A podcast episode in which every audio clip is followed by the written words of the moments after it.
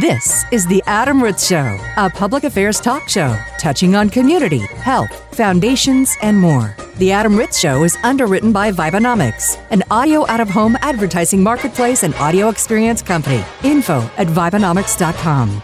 And now, from the Vibenomics studios, please welcome your public affairs radio host, Adam Ritz. Hey there, it's the Adam Ritz Show. I'm Adam Ritz. Glad you're here with us. Jay Baker is joining me on the phone. Happy September, Jay. Are you wearing white pants? We're after Labor Day, and that is okay. You're allowed to wear white pants. I've always wondered about that. I know I love the Greg Brady white belt that I wear to, with almost every piece of clothing, but I didn't know about the white pants. I'm not exactly sure w- when the rule changed. Uh, and you can live by any rule you want when it comes to the color of your pants. But back in the day, uh, you wouldn't be caught dead wearing white pants after Labor Day. And I just think, uh, you know, I think it's part of climate change. Now that, you Yeah. know, with the temperature, severe weather, extreme weather events, I think it's okay to wear white pants. I, I, it, we're, Yeah. It's, it's going to be 90 degrees after Labor Day. Why can't you wear white pants after Labor Day? So we abandoned that rule. At least we did here on uh, the Adam Ritz Show. So we encourage everyone to wear white pants uh, through the entire fall and the winter. Why not? Why not? Why not? I mean, there are Be big- a pioneer. we there are bigger problems in this universe than what color your pants are after a, a, a, a holiday weekend. All right, we want to yeah. start. And, well, and, and super quick, I was going to tell you, you and I live in the Midwest, so this is the time of year I just love it. I have some friends who absolutely insist on wearing shorts until almost the temperature hits zero. oh you yeah, know, because they're still in that quote summer mode. So, you know, Halloween, they're walking around in shorts. well, and, maybe not even summer mode, but just they like the cool weather. I my Yeah. one of my best friends when it's when I visit him and we're watching some college football and it's 50 degrees outside. I've got on like a button down, a sweater, and a three quarter a quarter zip, and a coat, and he's got on a t-shirt and shorts. Now, of course, he's from Wisconsin, where Yeah. where winter is unbearable. Uh, and That's I- where the caveman originated was Wisconsin. and he is he is a caveman. All right, so um, the Kennedy Center released uh, their nominee or not nominees, their inductees for this year's uh, Kennedy Center honors, and uh, we support the arts and we want to promote the arts. And we'll first start by telling you about the the Kennedy Center and their website, kennedy-center.org. It is uh, an organization that believes everyone has the right to enjoy, create, and experience the arts, and your support helps make this happen. So if you head to that website, you can become a member. Uh, you can volunteer. You can uh, also donate, uh, and that is kennedy-center.org with a hyphen. I'm sorry, between Kennedy and Center. Kennedy-center.org. So here's here are the names. Uh, some of my favorite people here too are being uh, inducted into the 46th annual Kennedy Center Honors. And have you ever watched one of these on uh, PBS or NPR? Or I think they, they they stream now on uh, I think Paramount Plus. But have you ever watched one of these? Yes, and there have been some absolutely amazing musical moments from these. The, absolutely. And uh, I mean, it's just been, yeah, it's worth a look up on YouTube as you say this. Absolutely. It's kind of a lifetime achievement achievement award for uh, these people's uh, dedication to their arts. It's not always uh, singers, um, actors. It's it's anybody within the the arts, uh, any art. So this year the inductees are Billy Crystal, one of my all-time faves. I remember him when I was a kid, uh, starting out on the sitcom Soap. You remember that show, Soap? So funny.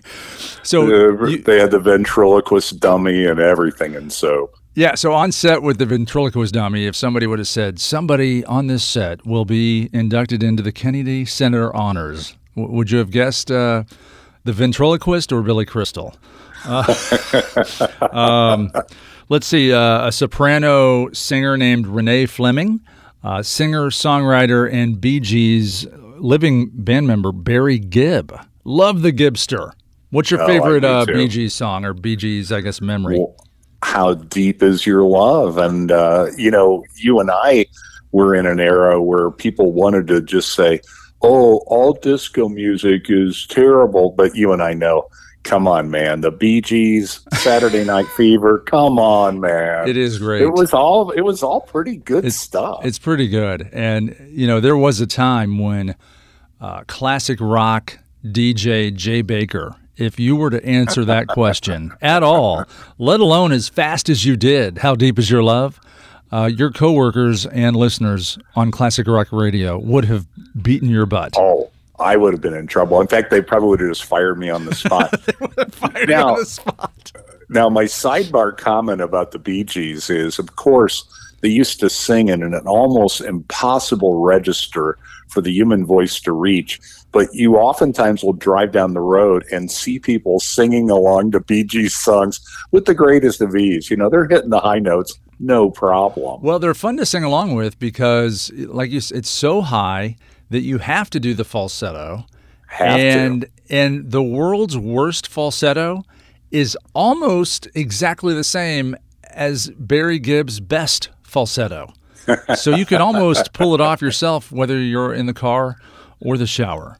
Uh, here's something um, about the Gibbs, uh, the Gibb brothers, Barry and, and the Bee Gees, that, that I didn't know until I watched um, a documentary about the Bee Gees. And there are several out there. I highly recommend if you're a music fan or even a, a fan of the 70s, watch the either the Saturday Night Fever documentary or the documentary on the Bee Gees. Have you seen either one of these? I have seen the Saturday Night Live documentary. It's very good. Saturday Night Fever, yeah, they're, they're or Saturday so Night good. Fever, yes. Um, I, I didn't realize. So when Saturday Night Fever came out in 1978, I believe I was eight years old. So I all those songs were on the radio. I'm in the back seat of the car, no seatbelt, uh, with my Yeah. with, with, with my mom playing these songs on the radio. And so that's my point of reference for the Bee Gees, how enormously huge they were during that disco Yes. era. And what I didn't know until I saw a, a documentary is that the Bee Gees were kind of, they were huge in the 60s. Uh, yes, especially there are some great old Bee Gees songs. in the in England, in the in the UK, they were enormous, and you know they were sort of overshowered, uh, overpowered. I'm sorry, by uh, the Beatles and all that that British invasion, but they were right there. They were right behind the Beatles as far as popularity. Uh, and then in the 70s, they sort of lost their luster. And their record sales went down, and they weren't selling out stadiums, or, or um, for, forgive me, not even stadiums. I mean, they weren't selling out you know, thousand seat venues. Just they were Right. they were done. Their career was over, so to speak. And the powers that be, the the guy behind uh, Saturday Night Fever was a huge Bee Gees fan from when he was a kid back in the '60s, and so he he reached out to them and wanted them to do the soundtrack. And they were reluctant. They were like, whatever, and they just kind of did it. And lo and behold, you know, there were like six number one songs on that album, and they just exploded past stardom and fame.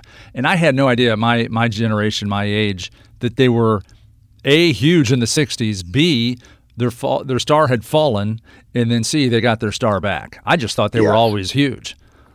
Yeah, I mean, they some of those early songs are pretty amazing, like "Lonely Days," "Lonely Nights," Oh and yeah, "I Got to Get a Message to You." And as you said, they were right there along with the Beatles, the Stones, the Who, and everything, and they got bypassed rapidly. Well, next on the list uh, to be inducted in the Kennedy Center Honors later this year will be Queen Latifah, the uh, Queen of Hip Hop.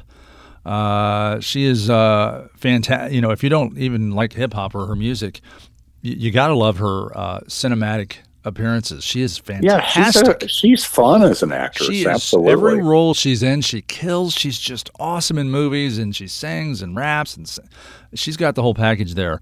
Uh, and then finally on this list, Dionne Warwick, who certainly deserves the, uh, the honor. Uh, she's been around for decades. Uh, I will suggest to our uh, fan listeners that uh, the song um, "Always Something There to Remind Me." Uh, the huge '80s hit by uh, oh my gosh, it's escaping me right now. I'm going to Google it here while we talk. But uh, is it naked? Naked? Uh, naked. Oh yeah, Naked. the uh, yeah they were Oh. kind of a, a 80s 90s sensation. Naked, I think, was in the title. All I know just so what you mean. Here, they're they're yelling at me. Are you through- getting through it? I'm going to do it right now. Always You're doing it right now. there to remind. Naked eyes. Naked Eyes eyes. I remembered naked, but I couldn't remember eyes. And remember, they had the uh, drums from the marching band in that song, and it was very catchy. The drums were, were certainly distinctive, and it was just a huge 80s hit. And I never knew until maybe five years ago that that is a cover song originally performed by Dionne Warwick in the late 60s. And I played that version for my kids recently, and it is an amazing version. I highly recommend listen to the one you know by Naked Eyes that's on every classic hits radio station uh, across America. Always something there to remind me.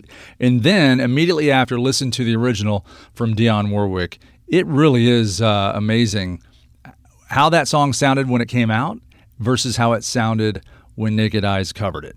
Uh, and it's a great song. So she's done so many collaborations, duets. She's had her solo hits. She is an amazing human being uh, and still touring, believe it or not. Uh, and fun to follow on Twitter now X. I don't know if you know she she has a Twitter account and she she trends quite often because she doesn't really know how to use it and she just has fun with it and you know she's gotten a whole lot of new fans just because people like to follow her on X. Uh, so there's your inductees into the Kennedy Center uh, honors. It happens later this year on December 3rd. They're not going to air it live. They're going to tape it, produce it, and then air it at a later date on CBS and uh, stream it on the P- uh, I think on the on Paramount Plus. So we'll let you know when that is going to be uh, you know streaming or, or viewable on CBS. Uh, in the meantime, if you want to support the arts, you can support uh, the Kennedy dash center.org. All right, here we go, Jay. What, what do you got for us? Well, you know, a couple of sad notes. I, I, I, you don't want to start on a down note, but I think we do have to note one of the great entertainers. He would probably tell you I was more of an entertainer than a musician, but Jimmy Buffett passed away recently. It was And out a of the sad blue. note. He was battling a rare form of skin cancer. Uh, and it, it really sort of came to light that there were some problems with Jimmy's health when he had to cancel some touring dates back in May. He famously tours from, uh, and I mean famously, I mean almost to the minute of these two holidays, but he begins on Memorial Day, ends on Labor Day, and he wasn't able to do that this year. And then sadly, uh, they said that uh, no, he had passed away from this rare form of skin cancer. He died in the uh, company of his family and loved ones, so he went peacefully and. Uh, you know, but very sad. Seventy-six years old, and he had built an entertainment empire.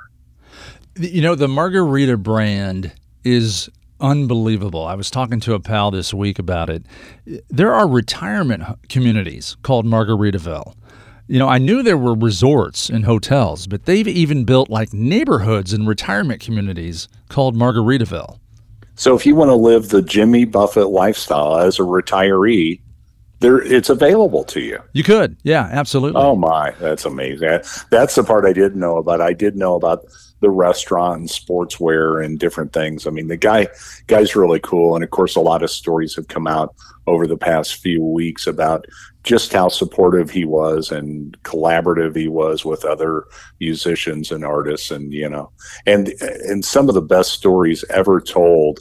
Uh, they had a margarita documentary which I saw on YouTube, and talked about Jimmy's friends who knew him in Key West, and they had uh, a lifetime worth of fun in one month. I'll be darned. Yeah. Great, that- you know, just great stuff from Jimmy Buffett. And then I thought, as sad news, the gentleman that did the song Dreamweaver, Gary Wright, passed away. He he did. Uh, it is unbelievable to me that he uh, he passed away. Also sang the song "Love Is Alive." That is a, a Yes. huge hit from the '70s, along with Dreamweaver. Here's how odd this weekend was for me last uh, weekend when Jimmy Buffett and Gary Wright passed away. Um, and then we should also mention: Were you going to mention uh, Steve Harwell from Smash Mouth? Uh, you know, I, I he, that wasn't on my list, but you're correct. He passed away he, as well. He passed away as well at, at a young age, I believe, age 56, uh, liver uh, complications. Um, Smash Mouth behind the songs All Star and Walking on the Sun. Um, huge hits for the Generation X crowd. And, and I just found this out this week too. For the millennials, they know him because Smash Mouth did all the Shrek movies. Oh, so, darned. You know, I'm, I just know him from uh, modern rock radio in the late 90s, early 2000s, but the people 15, 20 years younger than me know him from Shrek. so, anyway, uh, over the weekend, you know, we I'm doing uh, my alter ego is Captain Adam, and I work with Yacht Rock Radio. And I had a couple of concerts with a, a Yacht Rock tribute band called Monsters of Yacht, and we brought in Peter Beckett, the lead singer of Player who sings the song Baby Come Back. Any kind of fool could see. So I'm spent the weekend with, with Peter, and, and he knows all these guys. And, you know, Saturday morning we get up and we hear Jimmy Buffett died, and, and everybody was like, oh my gosh, that's uh, unbelievable. I didn't even know he was sick, uh, blah, whatever. Right. And so that night during the, the Yacht Rock radio concert we put on, uh, we did a little Jimmy Buffett tribute crowd turn, you know, no more uh, lighters, but they turn on the flashlight on their phones and they're singing along to Margaritaville. Um, and the next day, we're we're driving uh, back to the airport, and we're just telling stories of, you know, interviews or concert stories we have. And uh, out of the blue, I told a Gary Wright story from when I met Gary Wright, and Peter said, you know, he's not really doing that well. He's kind of uh, you know, he's yeah. in the last stages of uh, Alzheimer's, and I and I didn't even know that. And I I met him, I don't know, four years ago, and it was completely fine. I mean, he was on tour, he was singing. Yes. And Peter and his wife said, yeah, he uh, he probably stopped touring two years ago, and you know, his last show, he was sort of out of it, didn't really know the words, and honest to God, Jay, the very next day, I read online that Gary Wright passed away. So I yeah, text. That's so I coincidental. Peter's and wife and said, "Can you believe we were just talking about Gary Wright and we just find, and I hadn't thought about you know didn't know he was sick and now we find out he's passed away and and again age seventy six you said." Uh, oh no, Jimmy yeah. Buffett was seventy six. No, uh, Jimmy Buffett was seventy six. I think Gary Wright was eighty or eighty one. Yeah, he was uh, correct. He was eighty. Um, and uh, and you know the thing is that kind of hit me pretty hard is I've been dealing with some neurological issues of my own, and some of these artists, uh, you know, when they get certain neurological maladies, uh, it's it's just scary. Sometimes aging in general, and uh, you know, it kind of goes without saying if you have good health, uh, it's uh, it's the richest thing you'll own. You're not kidding. It is the most valuable thing you will ever own and it really. Uh, you know, reminds all of us to not only just take care of ourselves, but just to try to stay ahead of it by getting your yes. regular checkups, going to the doctor, uh, physicals, uh, any kind of little uh, discrepancy in your blood work or your lab tests. They might be able to catch something before it does severe damage. Because uh, sometimes, especially in the world of cancer, if you catch it too late, it might be too late, and then months later, it's over. So just stay well, ahead of the curve on that and we got super used, uh, you know, when we were dealing with COVID lockdowns. It's just like, well, of course, you're not going to go visit your doctor or dentist or, you know, your dermatologist. You're, you you know, hey. So, yeah. So, what Adam said is absolutely correct. So, I don't want to bum anybody out, but uh, Adam's point is well taken. Gary Wright was diagnosed uh, six years ago with Parkinson's disease. And one of the symptoms of Parkinson's is you are more prone to Alzheimer's. Now, it doesn't mean that you'll get Alzheimer's, but you're more prone to it. And he had a particularly aggressive case of uh, Lewy body. Um, oh, what was the schizophrenia? Not schizophrenia, but Lewy body dementia.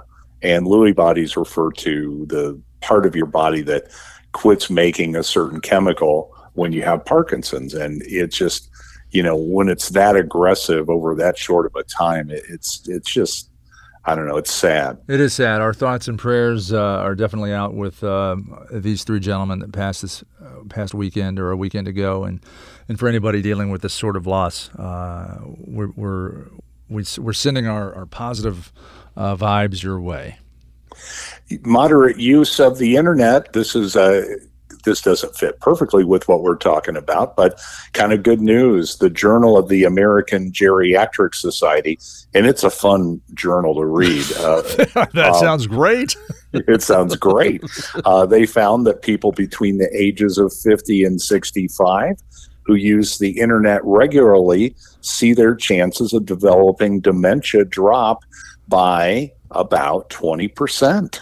Well, that is so that's good. Fantastic news. So age sixty uh, to sixty-five, if you're using 50 the internet. to sixty-five, 50. use the internet. Uh, but here's what's interesting, Adam, and of course, you and I know with every caveat. The second a study comes out, you find out yes, a moderate amount is good. The minute you start using the internet for more than two hours a day, they actually said the risk for dementia increases. I have a doctor that I visit who has suggested to me that the internet has caused more stress in our lives than anybody will fess up to. Because what happens when you're on the internet? You're on X, which is my favorite site. You're on Instagram. You're on Nextdoor. So, of course, you can find out what your neighbors are complaining about. And the next thing you know, you've spent three hours on the internet and you're just in a not so good mood. Not in a good mood. You're fighting. Not with, in a good mood. You're fighting and arguing with strangers about stuff that doesn't even really matter. So what's the I, that that is fascinating to me that there's a study that says if you use the internet or if you're on the internet, your chances right. of dementia decrease. And there's also a study that says if you're on the internet too long, it could be detrimental to your health. So it actually increases your risk. And I'm not laughing about that. But you and I know we've always talked about social media alone. You've got to have a great deal of patience. Yeah, and and you've got to pick and choose your battles. You got to know when to oh. hold them and when to fold them. Um, so, what do you think the sweet spot is? What do you you think like uh, what are the, what's the positive study say if you're on the internet for an hour a day? Uh, I, I, would say probably uh, two hours or less. So and then sweet spot might be about an hour and a half. That way you get, you know, you can dig into your juicy sites, read a little news, catch the weather. Uh, you know, I, I am a sports addict, so I immerse myself in sports slightly less vexing than social media. But yes, uh, you know, at least try to go to your happy spot when you're on the internet. And too much would be like 19 to 23 hours a day. That's detrimental to your health. And, you know, you mentioned like the internet being good for you or, or decreasing dementia. It's it's not just let's not just think about the negativities of social media. You know, there's a lot of positivities there where you I mean, I have you ever seen the joy on somebody's face when they're watching uh, a video of a cat? Yes. People love that stuff. I love when I go down a rabbit hole and find some video of people falling down or falling off the roof or skateboarding into a stairwell and you know the fence goes right in their gut. That stuff I really enjoy that and I think it's going to prolong my life. Believe it or not, we have a friend who has very eclectic friends of hers, and she and her eclectic friends went to a festival not too long ago that featured nothing but cat videos. have you heard about that? it's a, a festival? Yeah, they actually went at, you know, was at a place, you know, like at a university that had an auditorium, and there were about, uh, probably about, I don't know, eight or 900 people there. And somebody had, you know, uh, collected all these cat videos. And I guess for about an hour and a half, people just watched cat videos, and it was exactly what you said. You know, uh, cat owner walks in living room, cat appears out of frame, jumps on owner's head. You know, and or cute kitten playing with ball of yarn. So yeah, she said, yeah, I went to this festival, and people had a great time. That is, uh, I will let Melissa uh, know about that. She loves the cats. I'll let her take a friend, and I'll just stay at home and watch football. There you go. Hey, we talk a little bit about Freddie Mercury, what an amazing entertainer he was. And I, as I've shared with you, my wonder about how he left all of his personal belongings, including his home, which he left to his best friend and one time girlfriend, Mary Austin. Well, mm-hmm. Mary Austin is getting up in age, and she approached the Elton John AIDS Foundation and said, Listen, I would like to auction off Freddie's belongings. And the world of his own auction at Sotheby's began just a couple of days ago. Uh, and will I, you have to double check how long this is going to run. Uh, but more than 1,500 of his belongings are actually up to be auctioned off. Oh my gosh. That's, I've got to check this out. I'm a, yeah, it's called a World of His Own auction at Sotheby's. Okay, uh, we will. I will Google that. I would love to own some Freddie uh, memorabilia, not just memorabilia, but a personal item of his. Uh, yeah, it would be amazing. Does the this... big seller so far has been his baby grand Yamaha piano, which went for two point two million dollars. Oh my god! Well, that's just two point one nine million more than I was going to spend, but that is uh, ama- now Sotheby's auctions, and uh, I'm sure there's some sort of a charitable angle uh, involved here. I know the Freddie Mercury Foundation uh, yeah, helps the proceeds, uh, AIDS research. The proceeds for this one go to the Elton John AIDS Foundation. Okay. They actually had okay. contacted Elton John and said, you know, we, we think that you would be a great beneficiary because of the tremendous work you're doing literally worldwide for AIDS research. Of interest, speaking of Elton John, um, there was a Cartier onyx and diamond ring that was a gift from Elton John to Freddie, and it sold in this auction for three hundred and forty-four thousand dollars.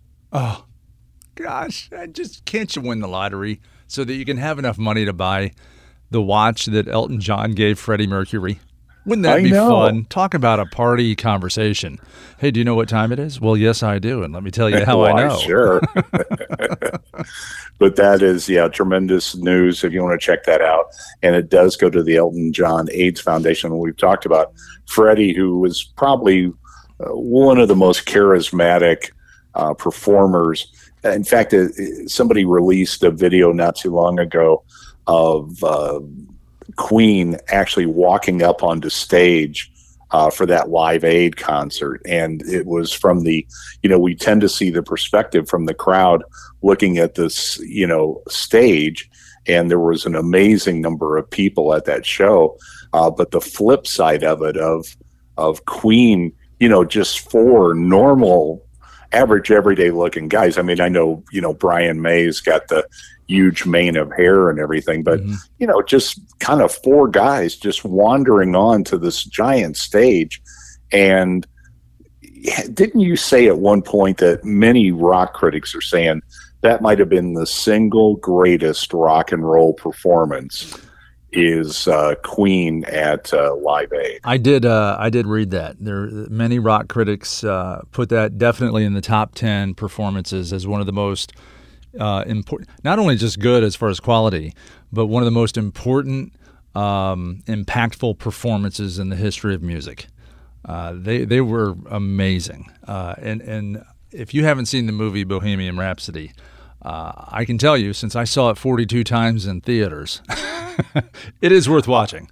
Uh, well, I think it's great that it struck you like yeah. that. Uh, and you know, it was funny. I worked in rock and roll radio in an era where, you know, everybody loved Queen, uh, some of their early albums, but then people scratched their heads about the time they put out a song called Radio Gaga because literally radio programmers were saying, Are you making fun of radio or are you honoring radio?